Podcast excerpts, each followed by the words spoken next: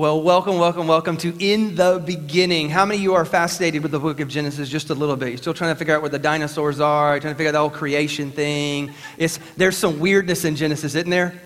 Like, man, there, like, like in between the big stories, there's some little stories that will freak you out.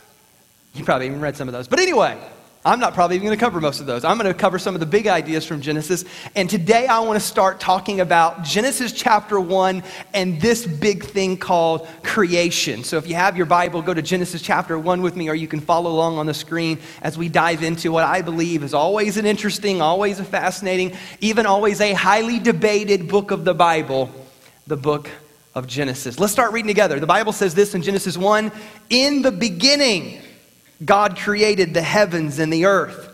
The earth was, was without form and void, and darkness was over the face of the deep, and the Spirit of God was hovering over the face of the waters.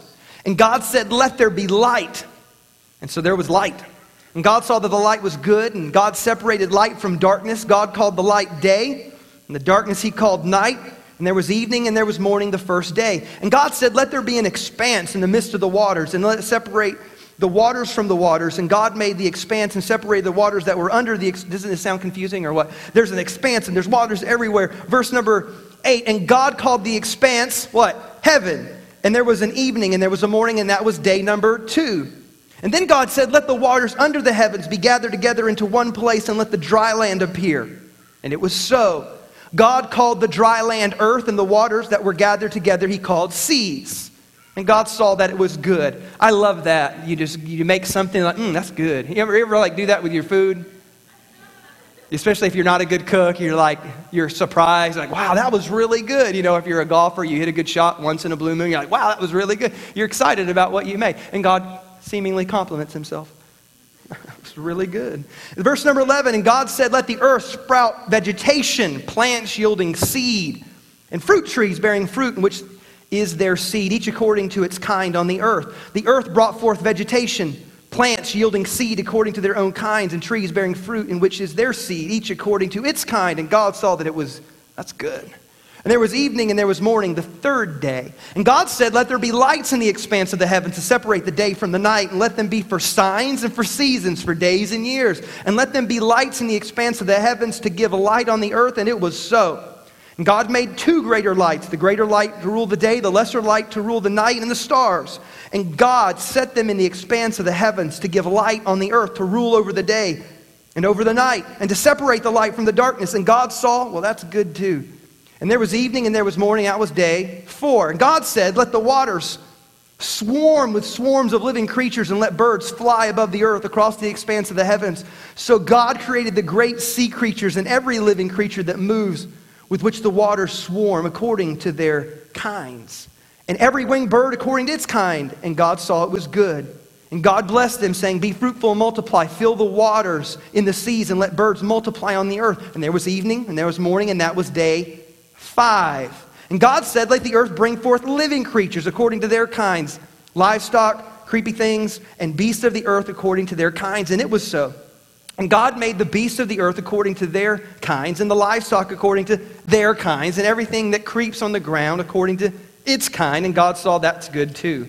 Then God said, Let us make man in our image after our likeness.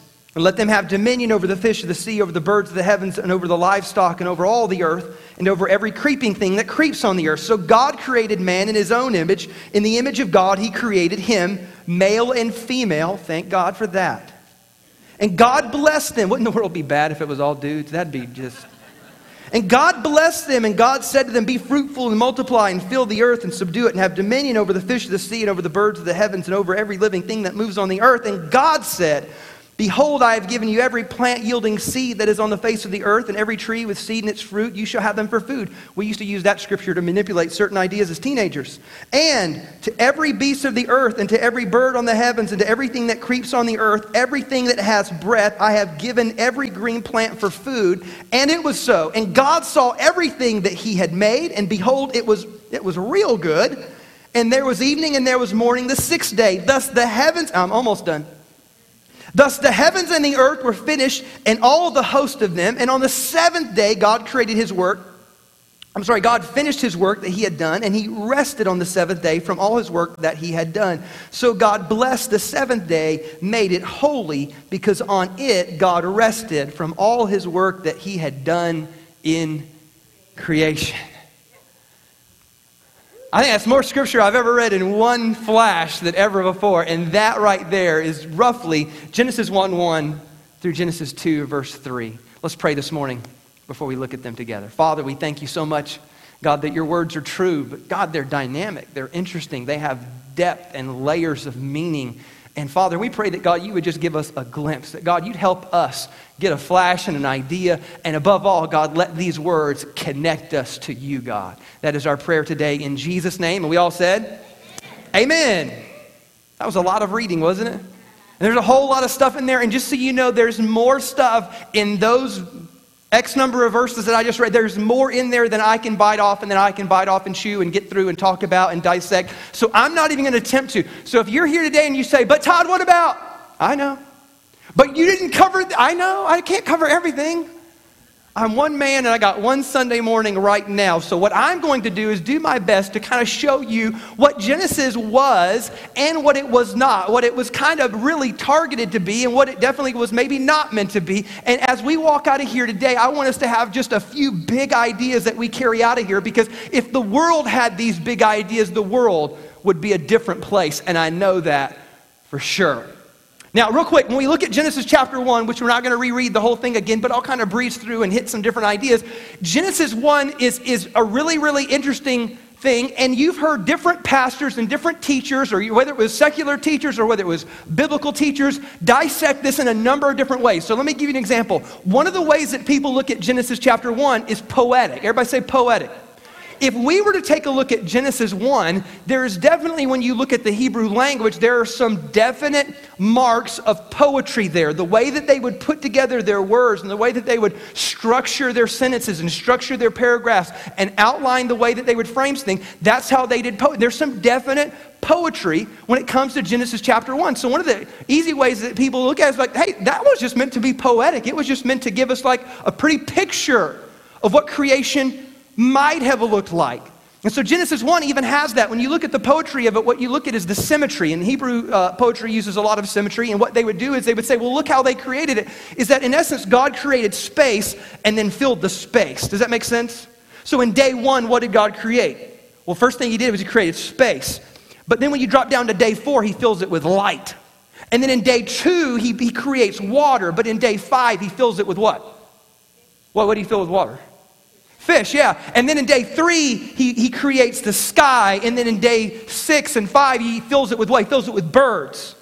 And so you find that the earth is in, I'm sorry, the earth is in three, and then the animals and the humans are in six. And so God just creates space and then fills it, and creates space and then fills it. And then on the seventh day, he does what? He rests. Again, giving you kind of a beautiful picture, an idea. And God didn't have to tell you that he rested. He told you he rested to your own benefit because he knew you needed to rest. And that rest would one day symbolize something even greater. And That's just one way of looking at it. It's simply just poetry. The second way that people look at it is, is just literal, flat out literal. That some people, and there's, a, there's a, definitely a movement inside of Christianity. I don't think outside of Christianity there's this movement, but inside there is, and it's this, is that that thing is absolutely literal. Like them were six 24 hour period days, and day one we were just, and God was, bam, and that was literal. Like it took a one 24 hour period and boom, God, and, and, and absolutely God and all of his power and might could absolutely do that. And we don't deny that one bit, but there are some people that say that is absolutely literal, exactly the way God did it. And they would, they're, they're what we would call young earth believers. And they believe that the earth is literally only about six to 7,000 years old. And he exactly created it in six days. That's another view. And the third view is this, is that it's more symbolic. Yeah, it could be poetic. I don't think it's literal, but, but some people say, no, that would be symbolic. That literally, because David and Peter both say things like this that a day is like a thousand years to God, and a thousand years is like a day. So, really, these, these days represent large, massive amounts of time, and God just shaped them. As a matter of fact, there's a, there's a fascinating book I read Uh, it, it's, he's, a, he's a Jewish theologian and, and physicist. That's a weird combination. His name is Gerald Schroeder. He wrote a book called The Science of God, in which he describes, he was an MIT professor. Now he's a professor at Hebrew University. He's, just, he's one of those guys that's so smart he makes your brain hurt and you can't really follow along all the. As a matter of fact, there's parts of the book where he says, I'm about to get technical. You may want to skip over this. And I'm like, well, I'll try. You know, I'm a pretty smart guy. I read like half a pen, like, nope, done. And, and he gets into the math behind why he believes, and, and, and absolutely as a believer, in, in, in saying, I believe that this did. And what he does is, is real weird. He takes Einstein's law of relativity, which is E equals mc squared. I'm sure we all know what that means. And, and well, let me, I'll just, we'll talk about it since we all know what that means. Um, it's Einstein's theory, which became a law of relativity, which in essence said things are relative. And what was relative in Einstein's theory was what? Time. Time is relative which makes no sense to us because we've never understood anything other than the time that we live in. And he came out with this idea, and then they took decades and decades and decades now to say, is this really a real true idea? And they figured out, yeah, this really does work. And the way that they did it was is they realized that time here on earth moves differently than time in other places in the universe. Because E equals mc squared has to do with the fact that velocity and gravity change the components of time. Meaning that time, so for example, if you were to go to the sun, which has a different gravitational pull, it has a different time. Like if we measured a year on Earth and we measured a year on the sun, a year on the sun would actually be one year plus 67 more seconds. Because time moves differently at the sun. The way they figured out that is by measuring wavelengths inside of the light beams, which that's real easy to do. And so, you know, they so they do all this weird scientific stuff to figure out, wow, time is relative. And that is an incredibly hard idea to grasp, isn't it? Like, but that's the old saying, though. Like, if you, if you, you know, if you stuck your, your grandma into a spaceship and you, you ran her through the universe at the speed of light, this much time would have passed by and she would have come back and only been a young girl. Or what? You know, there's the, that, that idea is based on Einstein's theory of relativity that says time just moves differently. And what Gerald Schroeder does is say that really in Genesis 1, the way time is described is differently than the way that time is described from Genesis 3 and forward. That God measures time differently, which would make sense. And here's why is because the sun and the moon and the way that we gather time wasn't created until day four. So, if the moon wasn't rotating the way that we think it rotates to create 24 hour periods, the way the sun moves and the way the earth rotates around the. Well, how was that a day? And what he goes on to say is that, well, that, that was a day to God because even at the speed of light, time stands still, which explains why God sees past, present, future all in one shot. Because God is light. Interesting, weird, odd. I don't even know how to make sense of that stuff. But you know, here's the best way that I can help you understand all of this that if you see it as symbolic, that's fine. If you see it as poetic, that's fine. If you see it as literal, that's fine too. None of these arguments is a morally superior argument to the other. It doesn't make you a better believer and them a lesser believer, and it should never, ever, ever put Christians at odds because here's what I know you weren't there and neither was I. And we might all have it wrong. We could all get to heaven and be like, man, y'all are silly. That's not what that meant at all. I didn't mean any of those things. We don't know. We, nobody was there. And so my point is this, is never let these things divide you from other believers. Don't ever minor on the minor, but whether we should major on the majors. None of these ideas in Genesis ever take away from who God is at the core of his nature, that he sent Jesus into the earth as a Messiah to live, die, and be risen again for the salvation of our souls. None of that changes. And so, if anything I can tell you is, man, be cool, you know? It's all good. We're all going to be in heaven one day and we'll all figure it out, but let's not be mad and throw things at each other in the midst of trying to figure out Genesis 1. Can I get an amen? amen?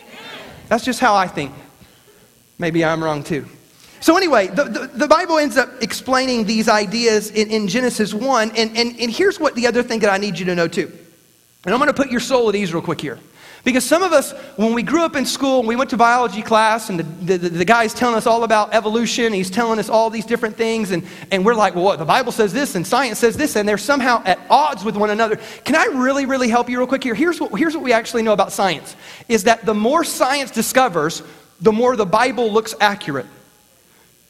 And we, we should never be at war with science. As a matter of fact, you should never fear science. Like, oh, what if science somehow disproves God? That's not possible.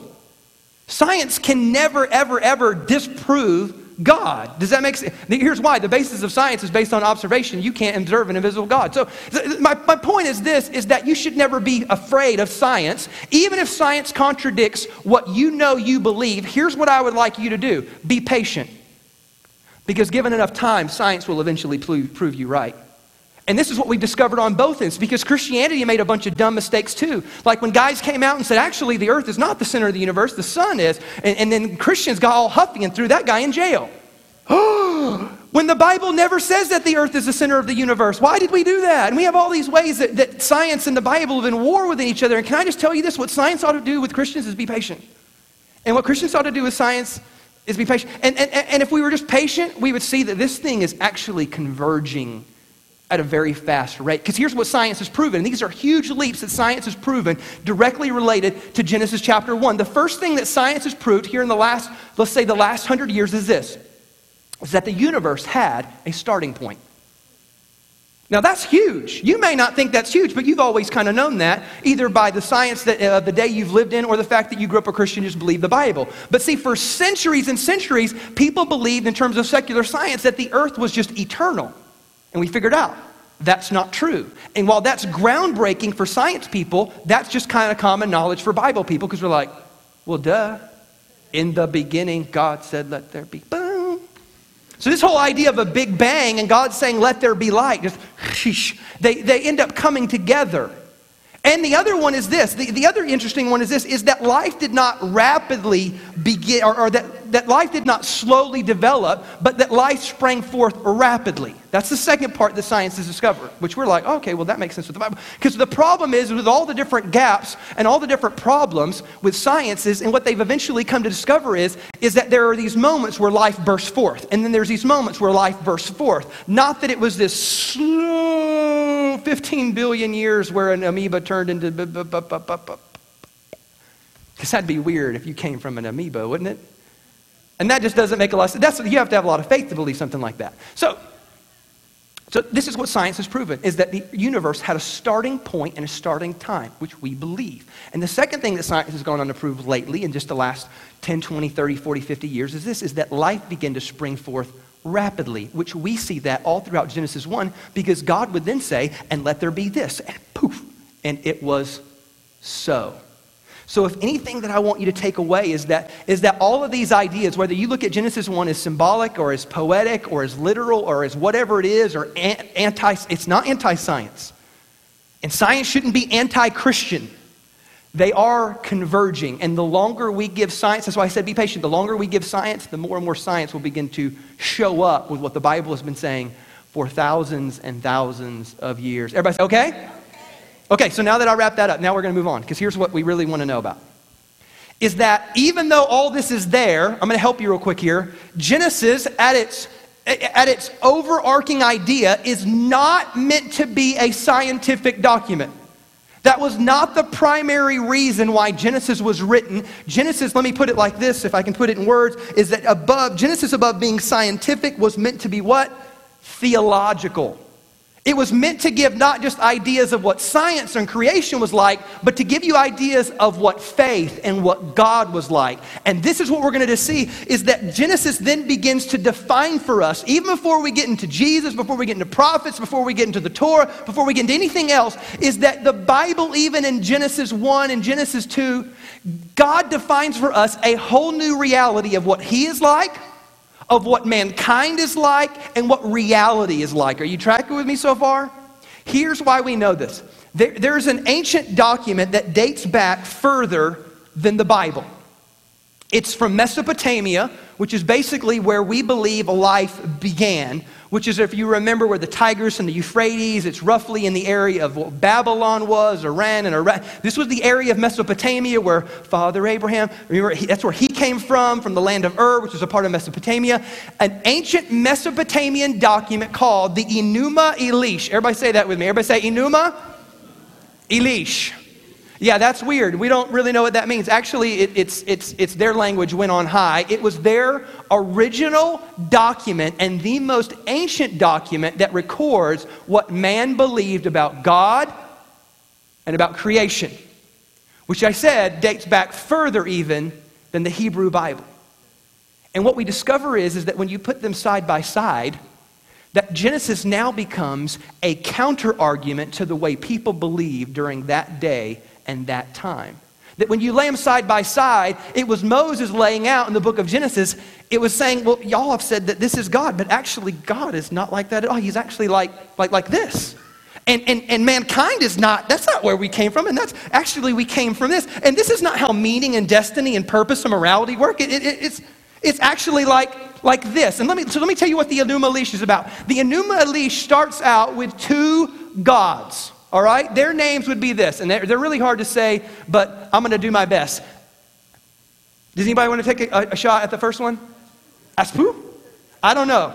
sounds borderline at church. But anyway, the second one is Tiamat and these are the two ancient gods that started the universe in the Enuma Elish, the most ancient Mesopotamian document of religion in the world. And these were the two great gods that existed. And then what they did was this is the boy, and this is the girl this one represented fresh water, and this one represented salt water, and this one was a big giant monster. And basically, what they did together, what, what happens when male and female get together for too long? They make children. And so, what happens is, is that Aspu and Tiamat start making mini gods. According to the Enuma Elish, they start having mini gods. Well, here's according to the legend according to the story how it worked out. What do kids do to parents? Get on their nerves, right? So, um, I mean, bring blessing and happiness. But, but in this case, in this case, the, the, the many gods, the children God, irritated Tiamat and Aspu and, and made them upset. So the two great gods decided we are going to kill all of our little mini children God. And so all the mini children God realized what was going on and they elected a leader. His name was Marduk. Everybody say Marduk. Now, even in Nebuchadnezzar's day, who was the God that they worshiped? Y'all are so not. Come on. Marduk. And you can name your dog that. I'm a Marduk. Isn't that? I've heard that before. Marduk is a dog thing. But, but, but anyway, this was the God that Babylonians served. This was the area of Mesopotamia. And this is, this is, again, the way that they believed. Now, here's the deal Marduk said, I'll lead the army of the young gods as long as when we win, I am promised to be given sovereignty over all. And they said, sure, because we just don't want to die. So what Marduk did is he led the army against his great grandparents, Tiamat and Aspu, and he defeated them. And in, in, in Tiamat, what they did was is he cut her in half, and then half of her became the heavens, and the other half of her became the earth. Isn't this great? This is where, yeah, they, this is where people believe they came from.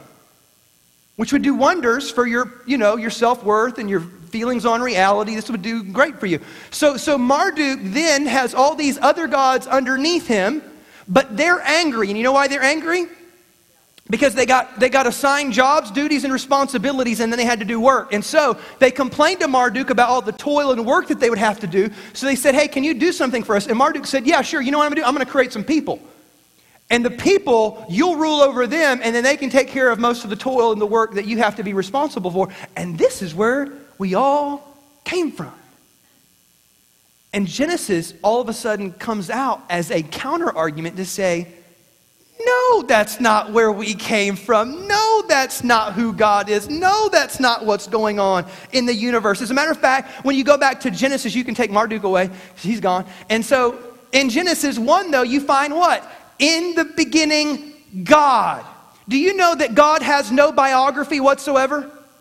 Do you know that God does not have a story? Do you know that creation did not start with an epic battle? There is no mythology to God. There is no, you know, story of how he whooped this other God and, they, and then he took over supremacy of the world. He didn't do any of that. As a matter of fact, you don't find him even being associated with nature, that he is completely outside of nature and completely sovereign over nature. This is a totally different view. There's nothing myth- mythological here. Notice this is there's no magic involved. In, in, in the Mesopotamian documents, in any old ancient doc, there's always some type of mythological thing that's going on. There's incantations. God doesn't use incantations. He just speaks and it is. There's no magic words. And then lastly, when you look at how mankind is created in the book of Genesis, the Bible says that God creates man in his own image and likeness that he's molded and handcrafted from the clay. From the Enuma Elish, mankind was molded from the blood of a rebellious god named Kingu. Kingu. K I N G U, Kingu. This changes everything. And you'll see it by the end of the day here that this and the way that we look at God, the way that we look at people, and the way that we look at reality shapes our worldview, and therefore it ends up shaping our future. Because the most important thing that Genesis wants you to understand is this is that number one, God alone is sovereign. Without question, without doubt, without hesitation, that God alone is sovereign, that man was created with intrinsic value. That there is something in you and there is something of me that has the image of God stamped on me. And that thirdly, that there is a divine purpose and a divine morality. These three things here, I promise, you're so quick to overlook, and I'll tell you why. It's because most of you were born in America, and most of you were born underneath, even if you didn't grow up in a Christian home, you were brought up in somewhat of a Christian worldview. Whether you even know it or not, you were. Because most of you grew up, if not thinking God was alone, but you, were, you, were, you grew up thinking you don't kill people. That's just not right. Because life is valuable. You, you were raised that way. You you were raised that there is a morality, that there is a right and there is a wrong. But see, when you take all this away, everything begins to fall apart. Again, creation was the expression of the omnipotent, sovereign, unchallengeable will of the absolute transcendent God to whom all nature is completely subservient. This is what Genesis is all about right here. This is what you need to, you need to write down and remind yourself on a weekly basis is that what the world shows me, of what God shows me, of what is all around me, this is absolutely true, whether it's symbolic or, or literal or whatever. This is what creation shows me. And see, when you take these things away, I want you to begin to look at what happened. Just a few weeks ago, we were talking about what was going on in the 19th century in America when we were having a war and killing our own brothers and sisters and killing each other because we believed it was right to make another person a piece of property and a slave and to mistreat them and abuse them in any way that we saw fit. And we went to war and killed each other because of it. And in hindsight, we look back now and we say, what were we thinking? See, if you could go back to those three things, what you'll find is this is that somewhere along the line, we lost sight of this idea and this reality that every human being was created in the image and likeness of God. Yep, black people, white people, Asian people, Arabic people, pretty people, not so pretty people, people that are tall, people that are short, people that are good drivers, people that are bad drivers People that you like and are friendly and sweet, and people that absolutely get up on your nerves. Yeah, I said get up on your nerves. That's a different level. And see, and, and, then we move forward and we think, well, what about, and then we move forward from the 19th to the 20th century. Do you know that the 20th century was the bloodiest century in all of human history? See, there was a guy named Nietzsche that came along. There were some guys and some philosophers that came along that said, God is not real. God is completely absent. And we came up with these communistic ideas that we could mold and shape the future, and it would be better without God. The problem with taking away God is, is if there is no God, then there's no one person to give this really intrinsic value, and there's no one to establish purpose and morality. I mean, let's just be honest. Let me, let me put it in the most horrible words I can put it with. If there is no God, Hitler did not have a bad idea. Survival of the fittest. Let's just take out all the weak and only let, us create a superhuman race and let's just do. Why? Because at the at the core of it, if there is no God, there is no meaning, and there is no morality, we should just figure out how to survive the best we can. Because if there's no, and you could say, but that's just not right. It's not right according to who? There's only one person that can give moral law. It's a divine moral law giver. Other than that, it's just objective ideas about what suits my needs, my desires, my whims, what I believe is best. If there's no objective truth, then what's true to me is just true to me, and whatever's true to you is true to you. So if I want to kill you so that I can win and have your stuff, that's just true to me. Because when we take away morality and meaning, and we take away value over humanity, which is all rooted in the idea of a sovereign and holy God, everything falls apart.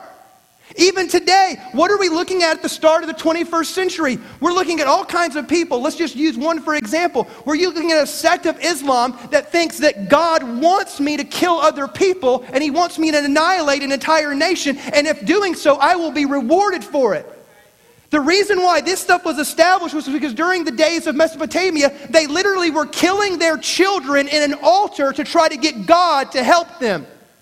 When you forget that God is kind and loving and good and sovereign, when you forget that humanity was created with intrinsic value, everything falls apart. When you go back and you look at the ideas of Stalin and Hitler and Mao and the millions, millions, and millions of people that they slaughtered, and the idea that it doesn't matter. Because when you take away this, the world will implode upon itself.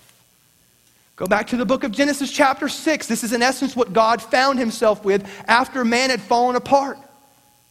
He found a world that was in total chaos and that was so depraved and so immoral. He said the only thing that mankind wants to do is only wickedness always. That's bad. Only wickedness always. That's not good. Can you imagine your children like that? Only wickedness always. And he even came to the conclusion that my only shot is to take one family and wipe out this entire people group here because that's the only way we can rebuild a society. Because when you remove these three things, everything falls apart or implodes upon itself. And so while these ideas are somewhat similar to you or somewhat kind of normal to you, they're not normal in all of the world and they are not normal throughout all of time. Never forget that Genesis was meant to be a theological blueprint to show you that God is holy and sovereign. That mankind has intrinsic, incredible value. The image of the Creator is stamped on mankind. And that there is a meaning and a morality and a purpose to this thing called life. And to that we all say, Amen. That's a good thing. That's a great thing. And so here's what I want you to do in light of these ideas. It's real simple. I want you to live as if God is holy and sovereign. I want you to live a life that says, you know what, no matter what my circumstances are, I know God is in control and I'm going to keep living for Him no matter what. And I'll let Him make sense of all the mess and chaos and confusion that I have, or all the questions that I have, or all the things that didn't. I'm going to continue to live as if God is holy and sovereign. I'm going to live as if mankind is stamped in the image of God, which means this I'm not going to treat a certain people a certain way just because of the color of their skin. That black people are stamped with the image of God, Asian people are stamped with the image of God, white people are stamped with the image of God people of different belief systems than you, stamped with the image of God. And we need to be careful in how we deal and treat and love other people. And that life, we should live it as if it were destined for meaning and purpose. That you were born with a plan that you were born with God having premeditated what He wants for your life and what He wants for your future and what He wants for your family and what He wants in your personal. God has a plan for your life. So we should all be asking, what is that plan, God? What is it that you've put inside of my heart? What is it that you've called me to do? And how is it that I can best live that out for you? And when you have all of humanity living like this, you have us going back to the origin of life you have us going back to what God originally intended. Last thought, and I'm going to close with this because I told you I would. I would tell you that Jesus is laced throughout the book of Genesis, that he is both there symbolically, he is both there physically, he is there in types and shadows. I'll close with this because it's just kind of interesting and I want to remind you of these truths. Genesis chapter 1, verse number 1 in the Hebrew language. Are you ready? Now, in the English language, we just know it goes like this In the beginning, God created the heavens and the earth. Now, the ancient rabbis believed that the entire sum of the universe could be contained in the first verse of the Bible. That's what they believed. And they would have all these fascinating ways of which I, don't, I can't even take the time, and I'm not that smart anyway. It's pretty amazing. I, I'm just going to dabble with one single element of it, and it's the element of Jesus. When we look at these words, we have, and I can't say Hebrew words real well. I actually hung out with a, a woman from Israel the other day, and they have just the amazing, and they do all that with their word. I can't do that. So we, we but we have here is this, is Bereshit bara Elohim et Hashemayim vet haaretz. And the first word is this. This is the word that we get the phrase in the beginning of. That's that. Bara means created. This is a word that only means created by God. All other places in Scripture, they use a different word whenever man creates something. This literally means created from nothing. This is the word, what? God. Elohim. You have this little interesting thing that we'll come back to. And then you have this word, which means the heavens and the earth. Now, you say, where's Jesus in there? I'm going to tell you where Jesus is in there. What's interesting is, is that how many letters or how many words are in this sentence? Seven. There's seven words in there. So, so here's what they know. They know that, that seven, and, and, and Hebrew people are very, very big in numerology, in biblical numerology. And seven represents one of the most important pieces of, of Jewish history and Jewish culture, which is the menorah, because the menorah had seven different candles on it. And the first one was always the centerpiece of it. The first one was higher than the others, and it was lit first, and it was made out of crushed metal. This little thing here, the et, would be the centerpiece of it all, wouldn't it? The et. Now, let me tell you what the et is. Et is not a word. You can't find it as a word, and it doesn't translate. If you were to go to a Hebrew English translation of the Bible, the et does not translate. In their grammatical way of using it, they would use it as to direct, in essence, the, what the object of the sentence was all about, which we do different ways in the English language. But in the Hebrew language, sometimes, this is really strange, sometimes, but not all the time, they would use the word et to make sure that you knew what the direct object of the sentence was. Sometimes, but not all the times. Now, et is this. Et E is the first letter of the Hebrew alphabet. T is the last letter of the Hebrew alphabet. It would be the Aleph and the Tav. Now, in Revelation chapter 1, verse 8, what did Jesus say that he was? Let's read it. The Bible says, I am the Alpha and the Omega, says the Lord God, who is and was and who is to come. Now, let me ask you a question. Alpha and Omega are what language? Greek. But John wasn't Greek, and Jesus wasn't Greek. So when this book of Revelation was translated from Hebrew to Greek, how would they have translated that? If you said, I'm the Alpha and the Omega, it would be the equivalent of saying, I'm the A and the Z. But in Hebrew, they would have said, I am the Aleph and the Tav. And what Jesus was saying by saying these words is this is I go all the way back to Genesis chapter 1 verse 1. I am the centerpiece of all creation. Colossians 1:16 says that nothing was created that was not created by him. John chapter 1 verse 1 says in the beginning was the word and the word was with God and the word was God and all things were created by him. And nothing that was created was created except by him. He said, "I am the Aleph and the tav." Now again, I told you this represents to them also the menorah. The menorah was this. It was the centerpiece that you lit first. Didn't Jesus say, "I'm the light of the world and give light to all men"? He is the light. He is the centerpiece of all creation. He is the centerpiece of all mankind, and he gives light to everyone. Remember, I told you he, it was made out of crushed metal? Isaiah said that he would be bruised for our iniquities, he would be crushed for our transgressions. In the beginning of Genesis chapter 1, verse 1, there's so much more I could say about this, but I'll just leave it at this. Here's Jesus as the centerpiece of all God's creation, bringing us back to He is the Aleph and the Tav. He is the beginning and the end. He is the one who is and was and is to come. And Jesus is a part of all of it. Let's pray this morning. Father, we thank you so much that, God, your words have incredible depth, incredible meaning. There's so much to learn, to gather, to glean from. And Father, we just pray. God, we pray that we would walk out of here hungry for more of you, hungry to know you more, hungry to know your words more, God, hungry to follow after your ways, God. Father, as, as Christians, you said that we get to be the light of the world. God, I pray that we would be, God, a people that would show the world that, God, you are holy and sovereign. That we would be a people that shows the world how to treat one another.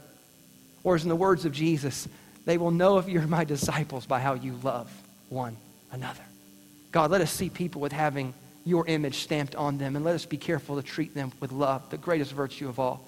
And God, let us live with meaning and purpose and morality, knowing that there is a purpose behind all of this, God. Let us be the people that shows the world what you look like, God. Father, we pray and ask these things in Jesus' name. And we all say,